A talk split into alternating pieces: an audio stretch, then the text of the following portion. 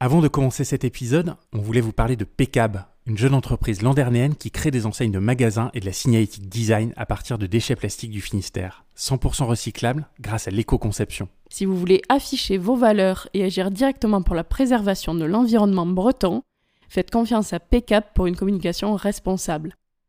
Contactez Yann Normand sur LinkedIn et Instagram, sur son site pcap.bzh ou par mail à pcapstudio.gmail.com.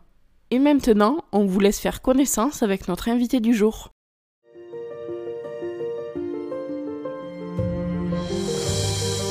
Bonjour à tous et bienvenue dans ce nouvel épisode de Plein Phare, le podcast business 100% breton.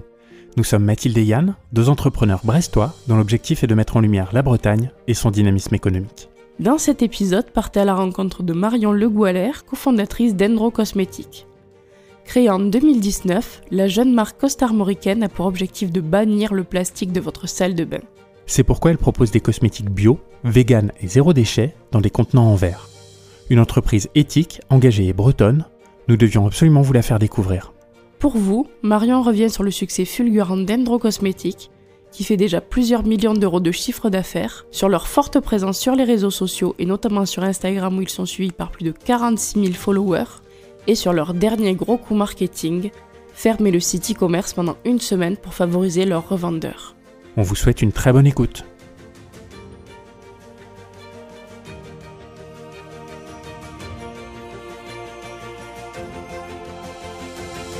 Bonjour Marion, merci de nous rejoindre pour un nouvel épisode de Plein Phare. Est-ce que tu peux commencer par te présenter et nous présenter Endro s'il te plaît?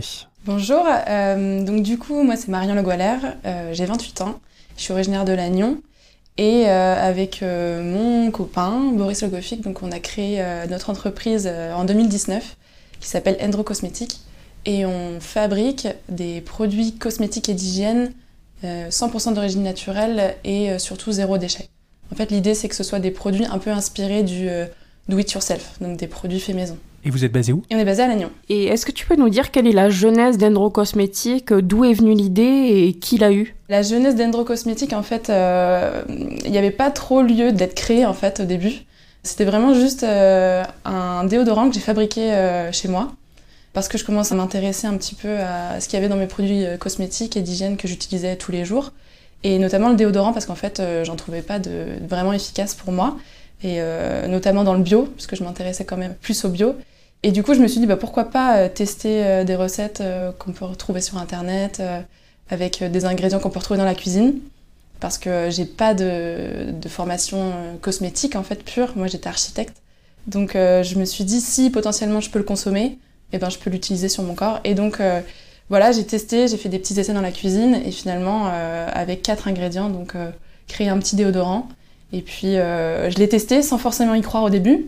Et en fait ça a été une vraie euh, révélation. Donc euh, du coup j'ai voulu le faire euh, tester à des personnes autour de moi, ma famille, mes collègues de l'époque qui ont été mes premiers cobayes. Et puis en fait, ça a été pareil, un super essai pour eux. Donc en, en fait, ils m'en redemandaient derrière. Quoi. Le nom Endro, ça vient d'où? Endro, en fait, ça veut dire nature en breton. Tout simplement. Et euh, du coup, c'est à force de recevoir des demandes pour ce déodorant que tu t'es dit, bah, pourquoi pas en faire une entreprise? Oui, et puis euh, il y avait aussi, euh, moi j'aime beaucoup faire, fabriquer, euh, tester des choses en fait. Et puis euh, il y avait le côté euh, bocal en verre parce qu'en fait déjà je cherchais. Donc là, quand je dis, on était en 2018, hein, c'était il n'y a pas si longtemps que ça non plus, mais euh, je cherchais vraiment à réduire euh, mes emballages plastiques, euh, notamment dans la salle de bain, parce qu'en fait c'est une toute petite pièce de la maison, mais c'est là qu'on se rend compte qu'on accumule un nombre de, Ouais. de, de contenants en plastique impressionnant. Et du coup, le petit bocal en verre, ça avait aussi une résonance euh, avec les bocaux qu'on peut trouver dans la cuisine, ma grand-mère qui nous a toujours euh, confectionné des, des confitures, euh, des conserves dans des bocaux en verre, et, euh, et du coup, euh, oui, euh, les personnes à qui j'avais fait tester, qui étaient hyper euh, curieuses en fait et intéressées, mais qui pour autant n'avaient pas envie de le faire elles-mêmes à la maison. Oui. Donc euh, voilà, c'était un peu euh, bon Marion, tu peux m'en refaire un. Vas-y, je te donne la recette si tu veux. Non, non, vas-y, refais- refais-le moi pareil. Donc voilà, c'était un peu comme ça. Tu disais que tu étais architecte. Comment est-ce qu'on passe d'un statut euh, comme ça avec un emploi qui est quand même euh, plutôt stable à un statut d'entrepreneur Mm. où là du coup euh, quand on se lance par essence euh, il n'y a plus rien de stable Euh, bah, au début, franchement, donc on était déjà ensemble avec Boris. Donc lui, il avait euh, son activité à part. Il, a fait des études de commerce, donc euh, il était déjà un peu plus dans, dans l'idée de créer une entreprise autour de ça. Moi, pas du tout. J'étais architecte, mais j'avais pas non plus l'idée de, de, me lancer à mon propre compte. voilà. Donc, je me suis dit, je vais, je vais continuer à être architecte, et puis à côté, on fera peut-être cette petite activité en parallèle, et on verra bien comment ça se passe ensuite. Et en fait, assez rapidement, je me suis aperçue que mon métier d'architecte ne me convenait plus, en tout cas de la façon dont je le faisais. Euh, voilà, ça me... Il y avait beaucoup de choses qui étaient assez contradictoires en fait avec euh, mes valeurs. Je m'y retrouvais pas forcément.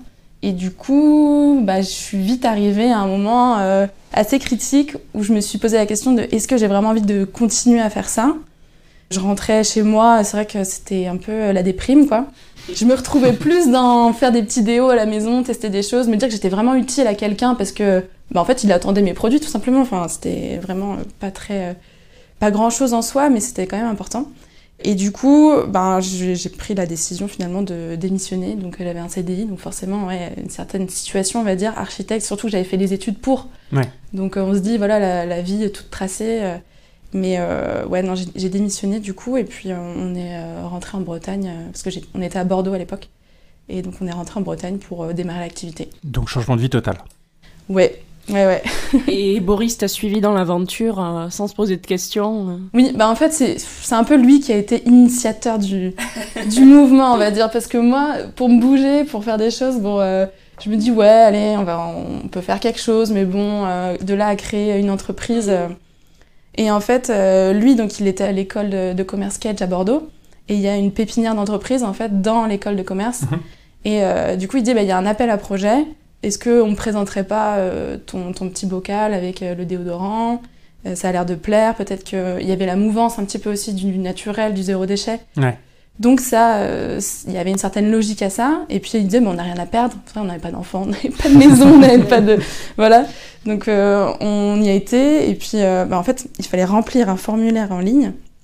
Et on avait jusqu'à minuit et je me souviens que j'ai rempli le truc, il était 23h30. et, euh, et je comprenais rien aux questions parce que c'était études de marché, des machins. donc en fait, je disais, tu peux m'aider. Enfin voilà, on a fait ensemble, donc c'était marrant, trouver le nom de la marque. C'était très, très flou encore tout ça. Mais finalement, euh, bah, le projet du coup a été retenu, on a pitché devant un jury, et puis c'est comme ça que ça a commencé. Quoi. Donc il était quand même bien, euh, bien à l'initiative de la création de, de l'entreprise. Tu le disais tout à l'heure, dans la salle de bain, il y a du plastique euh, partout, que ce soit les flacons de shampoing, de gel douche, euh, le dentifrice, euh, mm. les lotions, le gel, etc. Comment est-ce qu'on peut essayer de convaincre les particuliers d'abandonner le, plastique ou en tout cas de le réduire alors que la quasi-totalité de l'offre propose du plastique? Le plastique, c'est vrai qu'on veut le bannir. Forcément, c'est un peu notre, notre credo aussi. Après, ça a révolutionné beaucoup de choses aussi. Euh, c'est vrai qu'il y a un côté pratique, on peut le transporter facilement, c'est léger, ça casse pas. Donc euh, en soi, il n'y a pas tout à, jeter, j'ai envie de dire, dans, le plastique. Mais par contre, euh, le côté réutilisable, le côté rechargeable, il y a beaucoup de, contenants finalement qui sont jetables. Mhm. C'est vraiment ça, le, moi, ce qui me, qui me gênait beaucoup. Et d'être dans une société comme ça, du tiens, on prend, on jette, et euh, finalement on rachète et puis qu'est-ce qu'on paye finalement dans le produit? C'est vraiment on paye l'emballage quoi. Donc euh, il y avait quelque chose d'assez euh, dommage je trouvais dans ça. Et du coup pour faciliter je trouve le, passage au zéro déchet parce que c'est sûr que c'est faire des efforts c'est changer ses habitudes s'appliquer le déodorant à la main sous l'aisselle tout le monde n'était pas forcément hyper pour au début. Donc c'est trouver des petites méthodes pour se dire bon ok j'accepte de de changer le contenant du produit que j'utilise tous les jours. Mais par contre, euh, je veux que l'efficacité soit là. Je veux que euh, la texture, euh, la sensorialité soit là aussi. Donc en fait, nous, on s'attache vraiment aujourd'hui à recréer un petit peu des produits conventionnels, en tout cas dans la texture, dans l'odeur, dans voilà, mais avec une proposition, un bocal en verre, une, application qui peut être différente. Donc je pense que ouais, pour passer facilement au zéro déchet, il faut quand même que qu'on s'y retrouve dans l'utilisation du produit. Oui, parce qu'il y a souvent des a priori sur ce genre de produit, par exemple que les déodorants solides, bah, euh, ça, ça réduit pas les odeurs, c'est pas aussi efficace qu'un déodorant conventionnel. Comment on lutte contre ces, ces a priori? Ah bah, Je pense que hum, d'abord il faut être convaincu. pour être convaincant, il faut être convaincu. Et, euh, et du coup, pour le coup, c'était vraiment le cas. Donc c'est vrai que moi j'avais aucun mal à, vendre entre guillemets euh, mon produit vu que je l'utilise, j'utilisais et j'utilise toujours aujourd'hui. Et pour moi, ça a vraiment changé quelque chose. Donc en fait, je me suis dit, voilà, les gens, ils, ils perdent rien en soi à essayer ce produit. Euh, dans le sens où c'est euh, complètement euh, naturel, c'est des produits qu'on pourrait presque le manger en fait, le déodorant. Donc en soi, voilà, il n'y a, pas beaucoup de, danger à ça. Et, et, du coup, la meilleure façon de lutter contre ces a priori, eh ben, c'est de, de, le faire tester au plus grand nombre. Mm. Il n'y a que ça, il n'y a que le test, il y a que... Après, on peut toujours essayer de revendiquer telle action de tel ingrédient, mais en fait, tant qu'il n'y a pas des avis de gens un peu lambda, enfin de, de tout le monde en fait, qui dit euh, moi aussi j'étais hyper sceptique et en fait j'ai testé et mm. c'est très efficace. Et ben voilà, ça c'est la meilleure réponse à quelqu'un en tout cas qui, qui, peut être euh, sceptique aussi. Tu nous as parlé de ton déodorant qui est un petit peu la genèse euh, du projet. Est-ce que tu peux nous parler des gammes d'Endro? Quels autres produits vous fabriquez, vous commercialisez et quels sont vos produits phares? Oui, du coup, on est, c'est vrai que je parle des déodorants parce que c'est les premiers produits. Donc, on avait quatre déodorants pour commencer. Ensuite, l'idée, c'était vraiment de désencombrer la salle de bain du plastique. Donc euh, un peu touché aux essentiels de la salle de bain. Donc avec le dentifrice, donc on a une gamme de, dentifrice aussi, qui sont dans des bocaux avec une texture pâte, comme je disais tout à l'heure, donc euh, pour retrouver les sensations qu'on a avec un dentifrice classique. Euh, on a développé depuis des gammes un peu plus soins du corps avec des crèmes, des huiles, des gommages, même si c'est pas forcément des soins toujours essentiels en soi, mais qui font partie d'une routine beauté en fait. Euh, et, après, on est aussi allé sur le capillaire, donc euh, avec des shampoings solides, des après-shampoings solides. Et euh, aujourd'hui aussi une, gamme solaire. Voilà, un petit peu. Donc on est arrivé à. aujourd'hui, on doit être à 28, 28 produits. Et en termes d'hygiène, ces produits-là, est-ce qu'on retrouve les mêmes caractéristiques que des produits, on va dire, plus industriels dans des contenants en plastique? Je pense par exemple au dentifrice qu'on nous vend dans euh, des tubes euh, en plastique où euh, justement on nous vend le fait qu'on puisse pas re-rentrer le dentifrice quand il est sorti. Là, j'imagine que c'est pareil, c'est en, bocal, donc à, l'air libre quand tu l'ouvres. Est-ce qu'il y a une différence en termes d'hygiène entre, entre ces deux types de produits? Oui, on nous pose souvent la question de l'hygiène en fait du produit en lui-même. Et c'est vrai que, alors on a des produits autoconservés, comme le déodorant, en fait, c'est une base huileuse, donc en fait, euh, qui ne nécessite pas forcément de conservateur. Et on aura beau mettre le doigt dedans, euh, voilà, l'utiliser, euh, le laisser ouvert, ce genre de choses-là, en fait, il y a d'infimes chances pour que vraiment le produit moisisse, donc quasiment aucune. donc ça, c'est une première partie. On a vraiment pris le parti de formuler au plus simple, au plus court. Si on peut se passer des conservateurs, parce que ça peut être allergisant, ça peut être des perturbateurs endocriniens pour certains, donc en fait, on s'est dit, euh, si on peut les retirer, on le fait quoi. Pour le dentifrice, par exemple, c'était un vrai challenge parce que du coup, on voulait euh, avoir une texture, euh, une texture pâte, une texture crémeuse qui se délite facilement en bouche et qui mousse. Et en fait, souvent, bah, on va se dire, bah oui, il faut de l'eau, parce qu'en fait, sinon, on arrive à quelque chose de solide. Et, on voulait vraiment proposer quelque chose de différent du dentifrice solide, pur, sur lequel on vient frotter la brosse à dents, et aussi différent de la poudre, parce que pas toujours pratique. Et, euh, ce qui peut être un frein pour les consommateurs qui sont habitués du coup, euh, et on peut se dire, bah, en fait, le zéro déchet, oh là là, c'est une galère. Donc, en fait... donc le, la texture pâte, le challenge, ça a été de pas mettre beaucoup d'eau pour justement se passer des conservateurs. Et donc, ça a été le cas. Donc aujourd'hui, euh, il n'y a pas de conservateur dans ces formules. Par contre, c'est vrai que si on vient mettre sa brosse à dents mouillée tous les jours dedans, ça peut être compliqué. Donc en fait, nous, on propose une petite spatule en bois aussi, qui permet de prélever la pâte finalement, de l'appliquer sur la brosse à dents, et comme ça, euh, l'eau est jamais au contact euh, du produit. Après, on peut aussi tremper euh, sa brosse à dents sèche dans la pâte et ensuite venir la, mettre sous l'eau pour l'humidifier si on veut. Mais ouais, il y a des petites, des petites habitudes d'utilisation qui sont un peu obligées d'être changées des fois. Ouais. Mais, Mais du coup, vous éduquez aussi un petit peu à ces, nouveaux modes de consommation. à fond.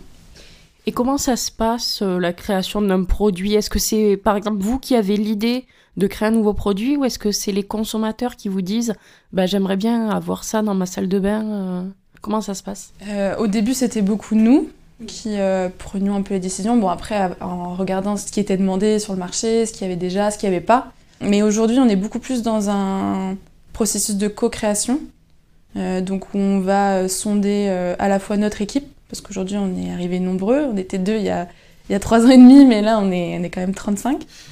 Donc euh, ça commence à être un bon panel. Donc on sonde l'équipe, on sonde euh, les magasins aussi avec lesquels on travaille. Pareil, ça représente euh, aujourd'hui 3000 points de vente, donc on peut avoir pas mal de retours. Et surtout la communauté qu'on a réussi à créer sur les réseaux, Donc sur Instagram, on est à 46 000 abonnés. Donc voilà, on, a de quoi aussi avoir des retours. Et, et après, bah, c'est de voir la pertinence de certaines demandes aussi. Est-ce qu'on est capable, est-ce qu'on est en capacité de le proposer? Par exemple, ce qui revient beaucoup, c'est le gel douche. Le gel douche, aujourd'hui tout le monde en utilise, enfin, la plupart des gens en utilisent. Euh, je sais que le, savon, le pain de savon, pour certains, c'est compliqué. Même si moi, je vois pas forcément le, côté compliqué en soi, mais oui, il y, a un côté sensorialité, un côté moment sous la douche, en fait, qui peut être différent, et praticité d'utilisation. Et en fait, euh, aujourd'hui, le gel douche, concrètement, dans un bocal en verre, euh, on voit pas comment le faire. Mais voilà, c'est trouver, est-ce qu'il il y aurait un pack spécial un verre un peu incassable ou euh, est-ce que c'est euh, une bouteille en alu? Mais du coup on n'est plus sur le bocal en verre voilà c'est on se questionne un petit peu sur ces choses là aussi euh, pour répondre aux besoins quoi. Oui, c'est vrai qu'on en avait discuté avec Séverine Palu de Maquibel qui avait un petit peu le même problème qui voulait faire des gels douches dans des bocaux en verre, mais au niveau de la réglementation, ça passait pas du tout. Donc pour l'instant. Ouais, après, bah, le verre dans la, dans la douche, c'est quand même toujours un peu un petit risque, quoi. c'est sûr. Est-ce que tu peux nous faire, euh, à coup de serpe comme ça, le portrait robot de tes consommateurs? Qui est-ce qui achète euh, les produits Endro? Hum, Il n'y a peut-être pas une seule personne, je dirais, mais euh, au moins deux. On a, je dirais, la maman. La maman qui vient d'avoir des enfants, ils ont peut-être déjà 3-5 ans, qui se rend compte que voilà, il y, a beaucoup de produits, qu'elle sait pas forcément ce qu'il y a dedans, et donc, euh, elle peut se poser un peu plus la question de qu'est-ce que j'applique sur mes enfants euh, tous les jours. Et puis, euh, même pour elle aussi, parce que je pense que peut-être qu'elle utilise les mêmes produits depuis des années, mais sans trop forcément savoir ce qu'il y a dedans non plus. Et puis, il y a une, une prise de conscience un petit peu sur ça. Et aussi par rapport à l'environnement, aujourd'hui, on en parle tout le temps. Donc je pense qu'elle se pose la question de comment je peux apporter un peu ma pierre à l'édifice, on va dire, et qui s'intéresse au bio aussi consomme facilement en biocop par exemple ou en épicerie vrac. Euh, et euh, donc je pense que ça c'est voilà, la, femme de 40, euh, 45 ans qui prend conscience un petit peu de tout ça. Mhm. Et puis on a aussi la femme qui démarre un petit peu dans la vie active, vers 25, ouais, entre 20 et 25 ans je dirais, qui a un pouvoir d'achat un peu moins important, mais qui se dit qu'en fait finalement, on le dit aujourd'hui, ce qu'on achète c'est un peu c'est pas un vote en quelque sorte, mais presque. Enfin, c'est, euh, je, décide finalement dans quoi euh, je mets mon argent aussi et euh, d'avoir comme ça une sorte de d'action sur le futur. Je pense que c'est ce que les gens recherchent aujourd'hui. Et du coup, qui achètent potentiellement nos produits aussi en épicerie vrac ou en pharmacie. Ça peut être ça aussi. Donc je dirais c'est ces deux personnes-là. Et puis qui essayent toujours de, de convaincre un peu les autres aussi autour d'elles. les amis, le copain. enfin voilà, c'est oui, globalement, les jeunes sont de plus en plus intéressés mm. par euh, tout ce qui concerne l'écologie, le zéro déchet, et se dirigent peut-être de plus en plus vers, euh, vers les produits euh, comme ceux d'Endro. C'est ça. Selon toi, quelles sont les raisons qui expliquent le succès fulgurant d'Endro? Parce que ça fait seulement trois ans que vous existez et vous réalisez plusieurs millions d'euros de chiffre d'affaires.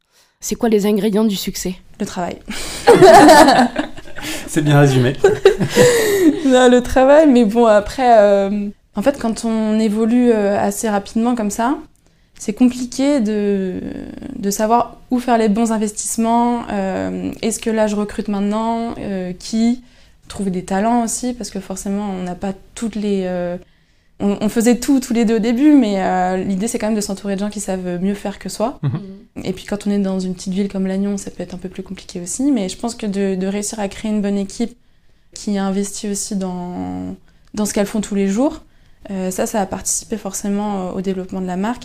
Et puis euh, à réussir aussi à avoir une force quand même de vente avec les commerciaux notamment. là, là-dessus, je tire mon chapeau à Boris parce que parce que ouais, il est doué là-dedans.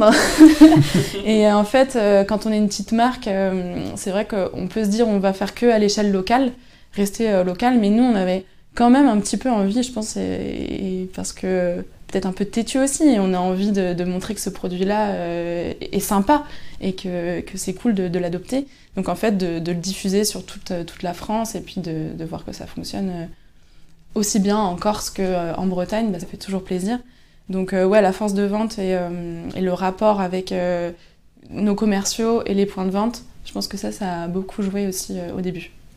Tu disais que c'était compliqué d'attirer les talents à Lannion. Est-ce qu'il y a des arguments que vous utilisez pour convaincre bah, peut-être les non-bretons de venir euh, jusqu'au bout de la Bretagne pour, euh, pour travailler?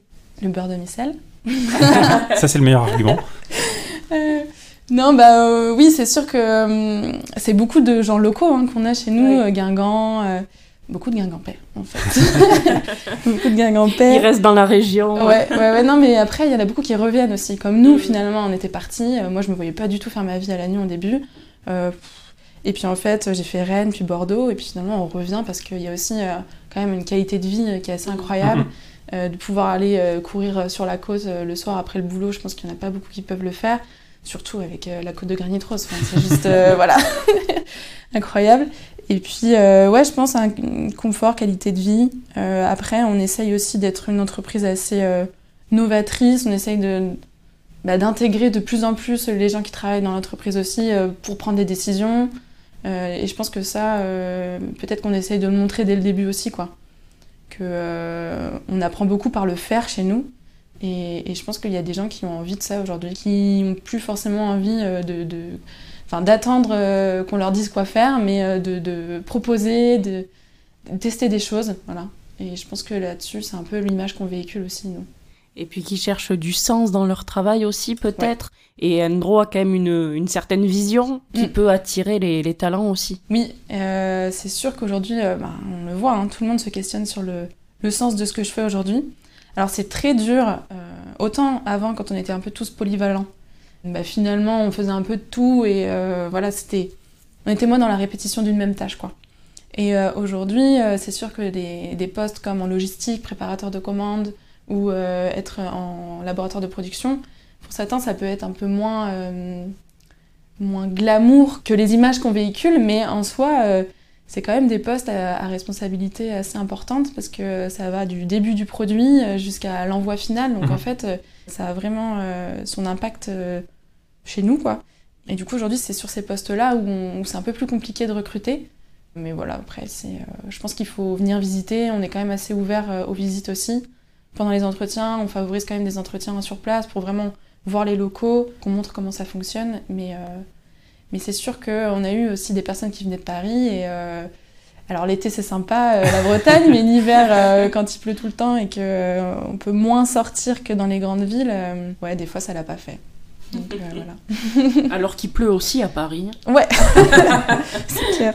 Sur la commercialisation, donc vous vendez sur euh, toute la France, l'international, vous y êtes aussi? Oui, on a démarré. Euh, alors c'était pas forcément quelque chose vers quoi on, voulait aller aussi vite, mais en fait c'est des, magasins ou des distributeurs qui nous ont contactés de, l'étranger, qui, qui ont vu un petit peu ce qu'on faisait et qui étaient intéressés.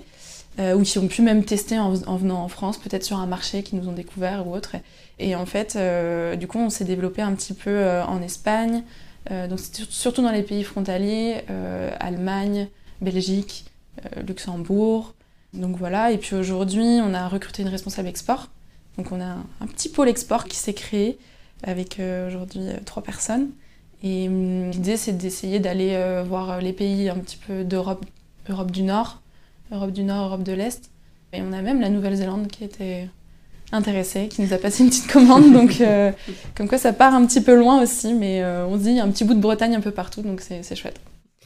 Et d'ailleurs, euh, fin août, lors d'une visite, le ministre du Commerce extérieur, Olivier Becht, vous avez invité à un voyage d'affaires en Australie et que finalement vous avez décliné. Il y a eu une raison particulière à, ce, à ce choix? C'était une proposition très rapide. qui nous a surpris euh, d'une part. Enfin, au début, on, ne savait pas trop euh, quoi répondre en fait à cette proposition qui était faite euh, pendant la visite. Et en fait, après, bah oui, oui, c'est sûr qu'aller en Australie, nous ça, nous, ça nous intéresse. Après, c'était une mission quand même sur un, un temps très court. c'était sur deux jours. qui était un petit peu coûteuse aussi, hein, voilà, on, va parler honnêtement. Mais, et du coup, c'était un petit peu compliqué de préparer tout ça, sachant qu'on avait beaucoup d'échéances Là, en cette fin d'année, euh, voilà, on a des sorties de produits, on a des...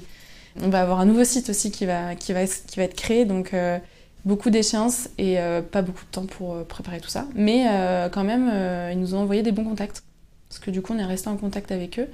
Et, et après leur voyage, bah, ils nous ont envoyé des contacts qu'ils avaient eu là-bas, donc super chouette. Donc ça a servi un petit peu quand même Mm. aussi. Ouais. En parlant de lancement de produits, vous avez lancé une euh, gamme solaire. Par contre, vous l'avez lancée de manière un petit peu euh, euh, spéciale, enfin pas complètement traditionnelle. Vous, vous avez utilisé un- une campagne de crowdfunding sur euh, Ulule. Pourquoi est-ce que vous avez fait ce choix du crowdfunding au lieu de lancer directement euh, les produits comme vous avez pu le faire euh, pour d'autres Mm, Ouais, Ulule, c'était pas la première fois du coup parce qu'on avait vraiment. euh, Nous, on est nés via Ulule en fait. On avait lancé nos, quatre déodorants sur Ulule en, juin 2019. Et en fait, sans vraiment mesurer l'impact que pouvait avoir ce, type de, plateforme de financement participatif. Et en fait, pour la gamme solaire, on s'est dit, c'est quand même. euh, Enfin, les produits solaires, c'est assez particulier. C'est pas des produits qu'on peut fabriquer à la maison facilement. Mm. Donc déjà, on sort un petit peu de ce qu'on a l'habitude de faire. Et euh, il y a des frais de développement qui sont quand même assez coûteux. Euh, donc on prenait un peu plus de risques que sur des- d'autres lancements de, de gamme qu'on peut faire. Et du coup, on voulait quand même avoir une, une sorte de validation marché, d'être un peu sûr finalement que ces produits-là étaient attendus aussi, même si on avait déjà eu des, des demandes, hein, mais c'était vraiment une façon pour nous de le vérifier. Et puis pour montrer aussi au magasin que ça pouvait euh, intéresser des, des personnes en fait d'avoir ces produits-là. Donc c'était une sorte d'étude de marché euh, grandeur nature, quoi. Voilà. Mais vous l'avez eu la validation puisque ça a fait un carton et vous avez fait plus de 2000 précommandes. Oui. Donc euh, ça, ça a vachement Ouais, bien ouais, marché. ça a super bien marché. Et du coup, euh, bah, on a eu des bons retours. Après, bah, c'est sûr que les produits solaires euh, certifiés bio, eh ben, c'est un petit peu plus blanc que, que la plupart des, des produits solaires sur le marché parce qu'on est euh, contraint, en tout cas, d'utiliser certains filtres solaires et euh, effectivement qui restent en surface de la peau. Nous, c'était un choix. Après, bah, c'est sûr qu'au niveau esthétique, ça peut freiner certaines personnes et on, l'a compris. Donc, euh, on essaye de, bah, peut-être pas pour l'année prochaine, mais pour euh, l'année suivante parce que ça prend du temps de développement.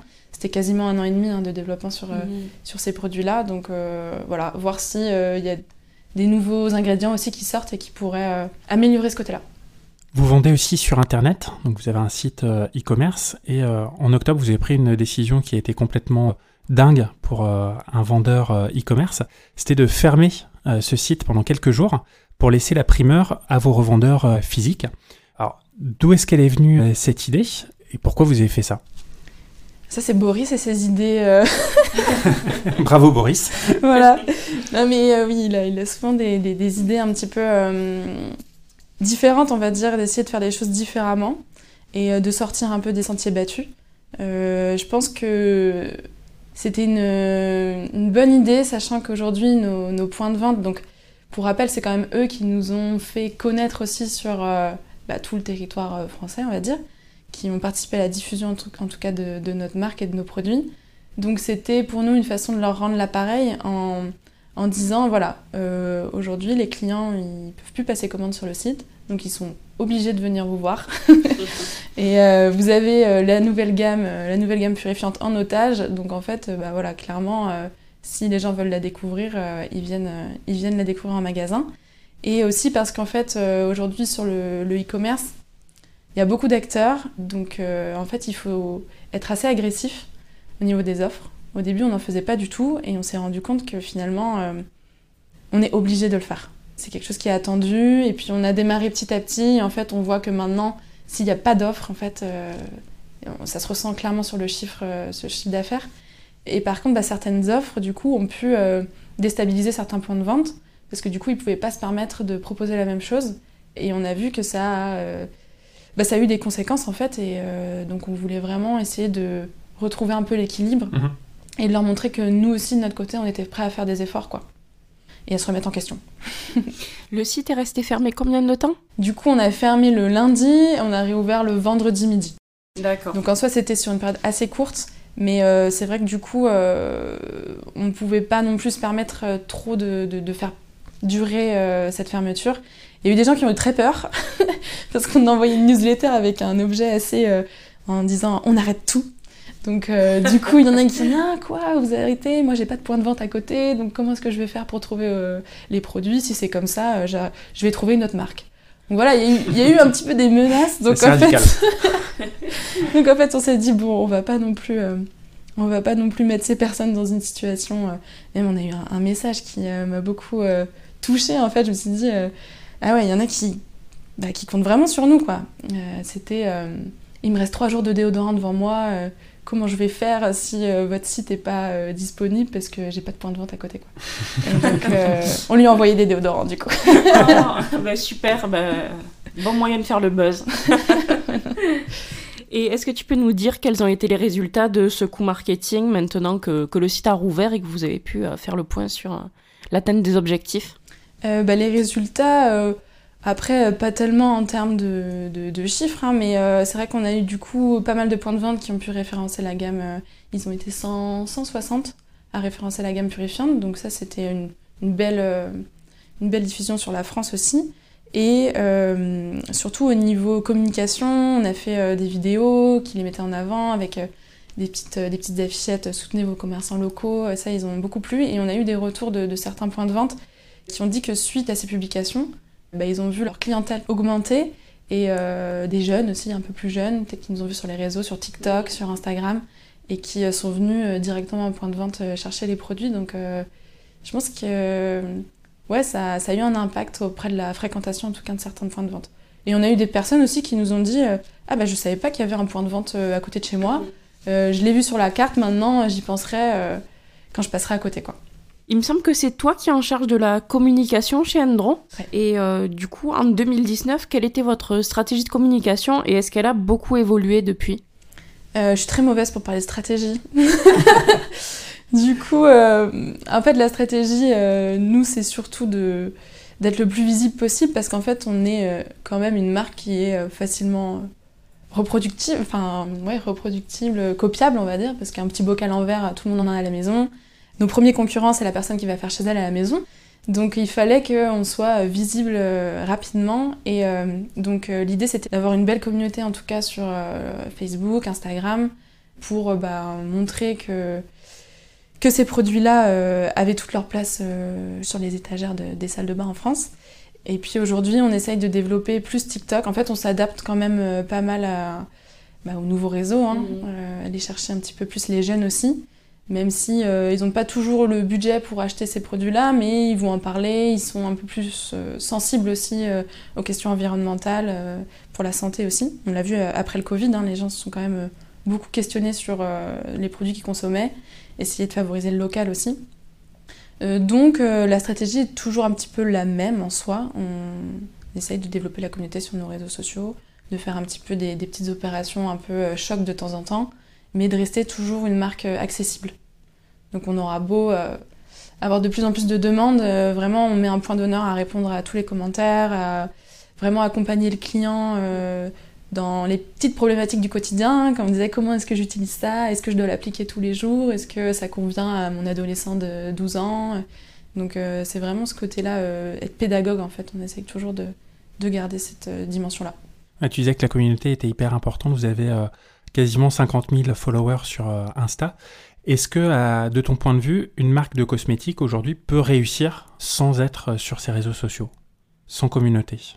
Hmm. Ou en tout cas une marque euh, dans, dans, le style euh, d'Endro Non, je pense pas. Euh, c'est peut-être un peu triste, mais non, c'est vrai. Hein.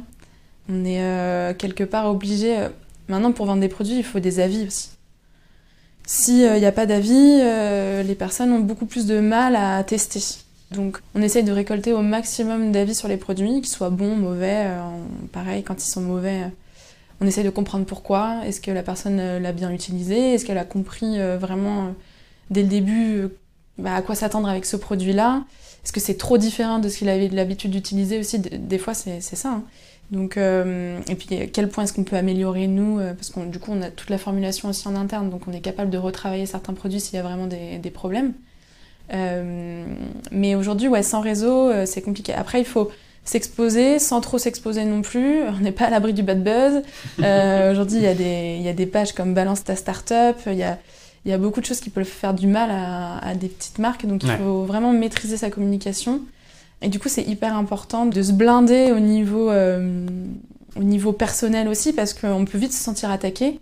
Euh, on a eu hein, des, très mauvais commentaires, euh, des personnes très énervées au téléphone, par mail. Donc non, nous, on essaye vraiment de... Il bah, faut se justifier, en fait, tout, tout doit être expliqué aujourd'hui. Donc d'où la transparence, besoin de transparence. Je pense que là-dessus, de toute façon, maintenant, on ne peut plus y, échapper. Et, il faut rester vrai dans ce qu'on fait, quoi. Je pense que c'est faut faire.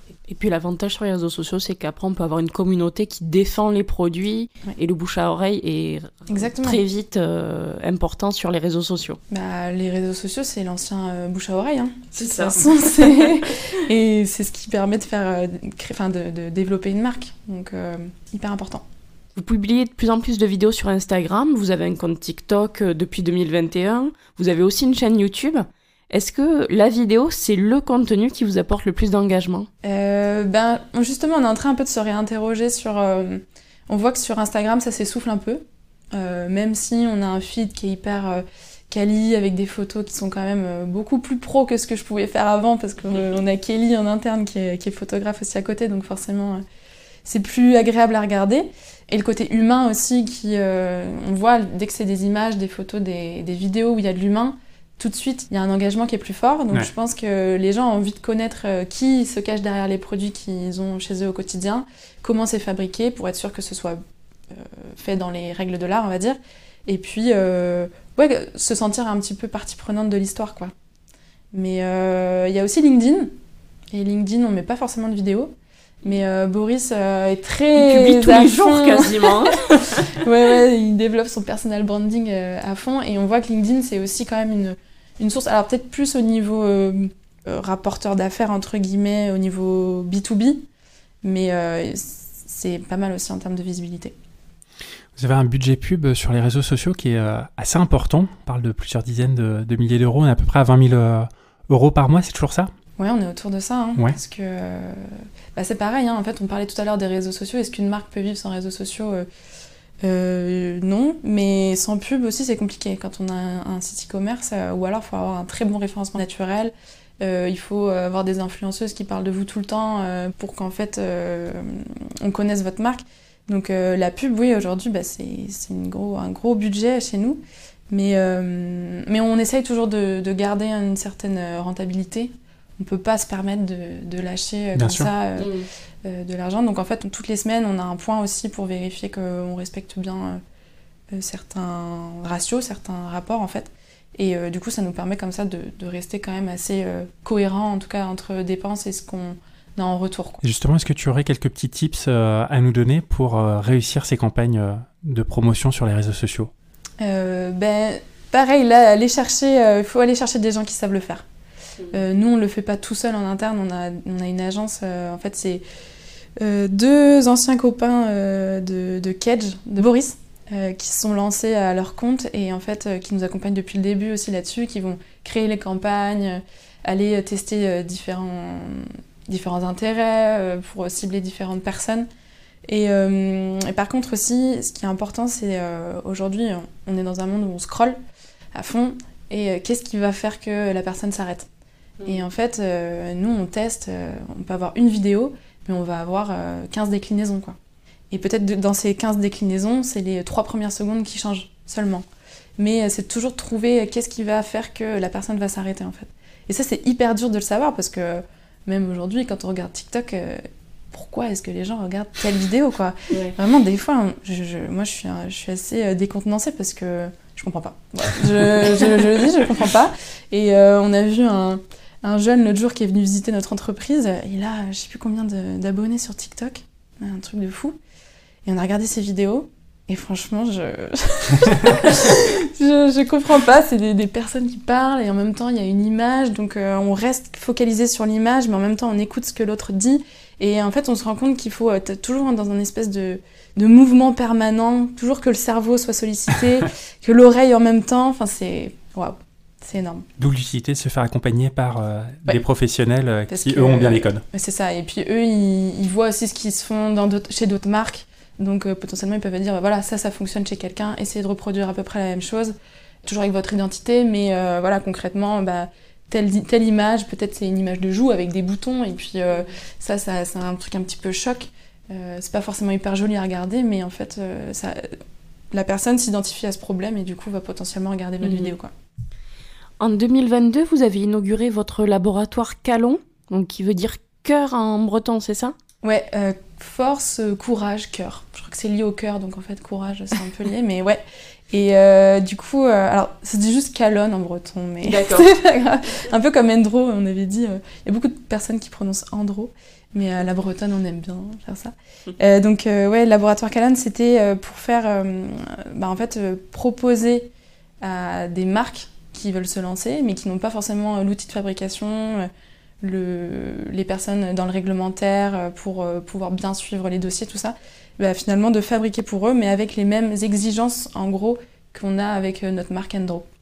C'est-à-dire qu'on va essayer de formuler on va pas forcément faire du bio, ça dépend du, client, mais en tout cas faire au maximum de naturalité sur euh, les formules, rester dans des formules assez simples, et puis surtout euh, on conditionnera jamais dans des flacons en plastique.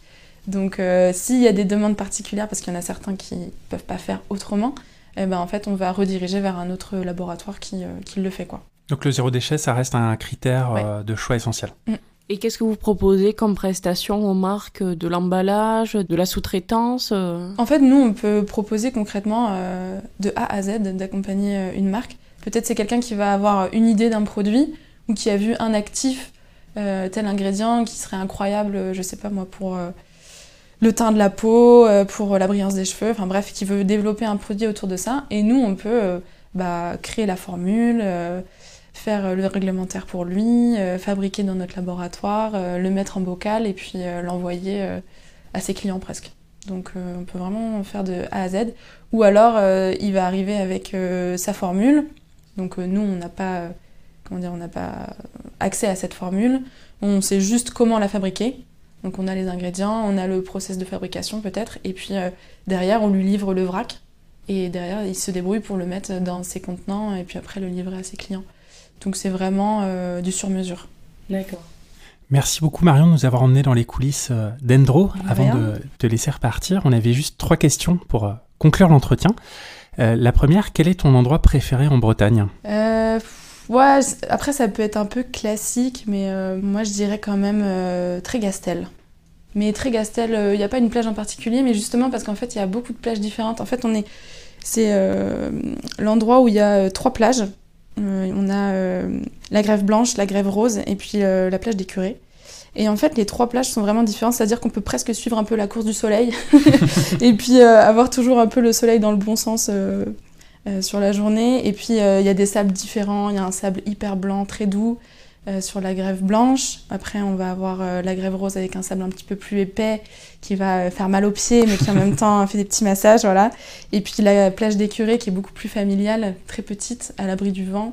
Et euh, moi, quand j'étais petite, on allait là-bas et on jouait dans les rochers. Et ouais, j'aime bien cet endroit. Qu'est-ce que c'est pour toi être bretonne? Euh, Je pense que c'est un peu euh, tête brûlée. Tête brûlée, pas avoir peur de tester des choses. Alors, moi, je suis pas forcément non plus la pire tête brûlée. Je pense que Boris est au-dessus de moi, clairement. Mais ouais, partir un petit peu à l'aventure, sortir des sentiers battus. pas forcément vouloir forcer les choses, mais euh, proposer. Être un peu plus dans le, côté euh, tiens, regarde ça, ça peut être sympa. Enfin, je trouve qu'il y a une certaine forme de tolérance aussi, d'ouverture d'esprit. Je pense que ça résume pas mal les Bretons. Et quelle est pour toi l'entreprise à suivre en Bretagne? Quelle est l'entreprise qui t'inspire? Qui m'inspire euh, En fait, il y en a beaucoup. Je trouve qu'en Bretagne, bah, il y a plein de personnes un petit peu comme nous, je pense, qui ont envie de, de, tester des choses. Je pense à la marque Anaod, Anaod qui fait des vêtements en tissu recyclé. Il y a aussi euh, la minette, la minette qui euh, fait des, culottes menstruelles. Mhm. Ouais, je pense que je penserais à ces deux-là en, premier. Euh, parce que c'est des personnes avec qui on a été en contact aussi, avec qui on a pu faire des jeux concours, des choses qui, qui, ont pu plaire aussi à notre communauté. Et je pense que ouais, le prochain défi aussi, c'est aussi dans, dans l'industrie du textile. quoi essayer de faire les choses un peu différemment. Là, j'entendais encore en venant euh, à la radio que euh, en France, il y a euh, un chiffre énorme 200 2, milliards de, t-shirts qui sont achetés par an. Mais je, pense que c'est plus que ça encore. Donc, se reposer les questions un petit peu sur ce qui est vraiment nécessaire en utilisant la méthode bisou que j'aime bien. Savoir c'est quoi cette méthode? Euh, C'est est-ce que j'en ai vraiment besoin? Est-ce que c'est euh, immédiat? Est-ce que j'en ai besoin maintenant? Euh, Est-ce que j'ai pas quelque chose déjà de, de similaire? Est-ce que c'est le haut J'ai oublié. Enfin voilà, c'est juste une méthode assez simple, mais qui permet de, de se dire le U, voilà, de, de utile. Euh, qui permet de se poser des questions un petit peu avant d'avoir. Euh, on peut avoir un coup de cœur, mais de se dire bon, ok, est-ce que vraiment. Est-ce que ça va me servir? Voilà, est-ce que c'est nécessaire? Merci beaucoup d'avoir pris le temps de répondre à, toutes nos questions euh, sur Endro. Est-ce que tu peux nous rappeler l'adresse du site web? Et les réseaux sociaux sur lesquels est présent Endro Du coup, notre site internet, donc c'est endro-cosmétique.com, donc cosmétique au pluriel et en français. et euh, ensuite, euh, vous pouvez nous suivre du coup sur euh, Instagram, donc c'est pareil, c'est endro underscore cosmétique. Et sinon sur Facebook aussi et TikTok. Et LinkedIn, n'hésitez pas à suivre les publications de Boris, On le pas mal influent. Ces petits coups de gueule du lundi matin. Super, merci beaucoup Marion. On remettra tous les liens dans les notes du podcast. Un grand merci d'avoir fait partie de, de l'aventure plein phare. Merci à vous. À bientôt. Un grand merci à Marion Le de nous avoir amenés dans les coulisses d'Endro Cosmétiques. Nous espérons que cet épisode vous a plu également. Si vous souhaitez continuer cet échange avec Marion, vous pouvez retrouver les liens de son site et de ses réseaux sociaux dans les notes du podcast. Merci à vous pour votre écoute. On se retrouve d'ici 15 jours pour un nouvel épisode. Retrouvez-nous sur nos réseaux sociaux Instagram, LinkedIn et Facebook ou sur notre site pleinphare-podcast.fr. N'oubliez pas de nous laisser un avis sur votre plateforme d'écoute favorite si l'épisode vous a plu. À très bientôt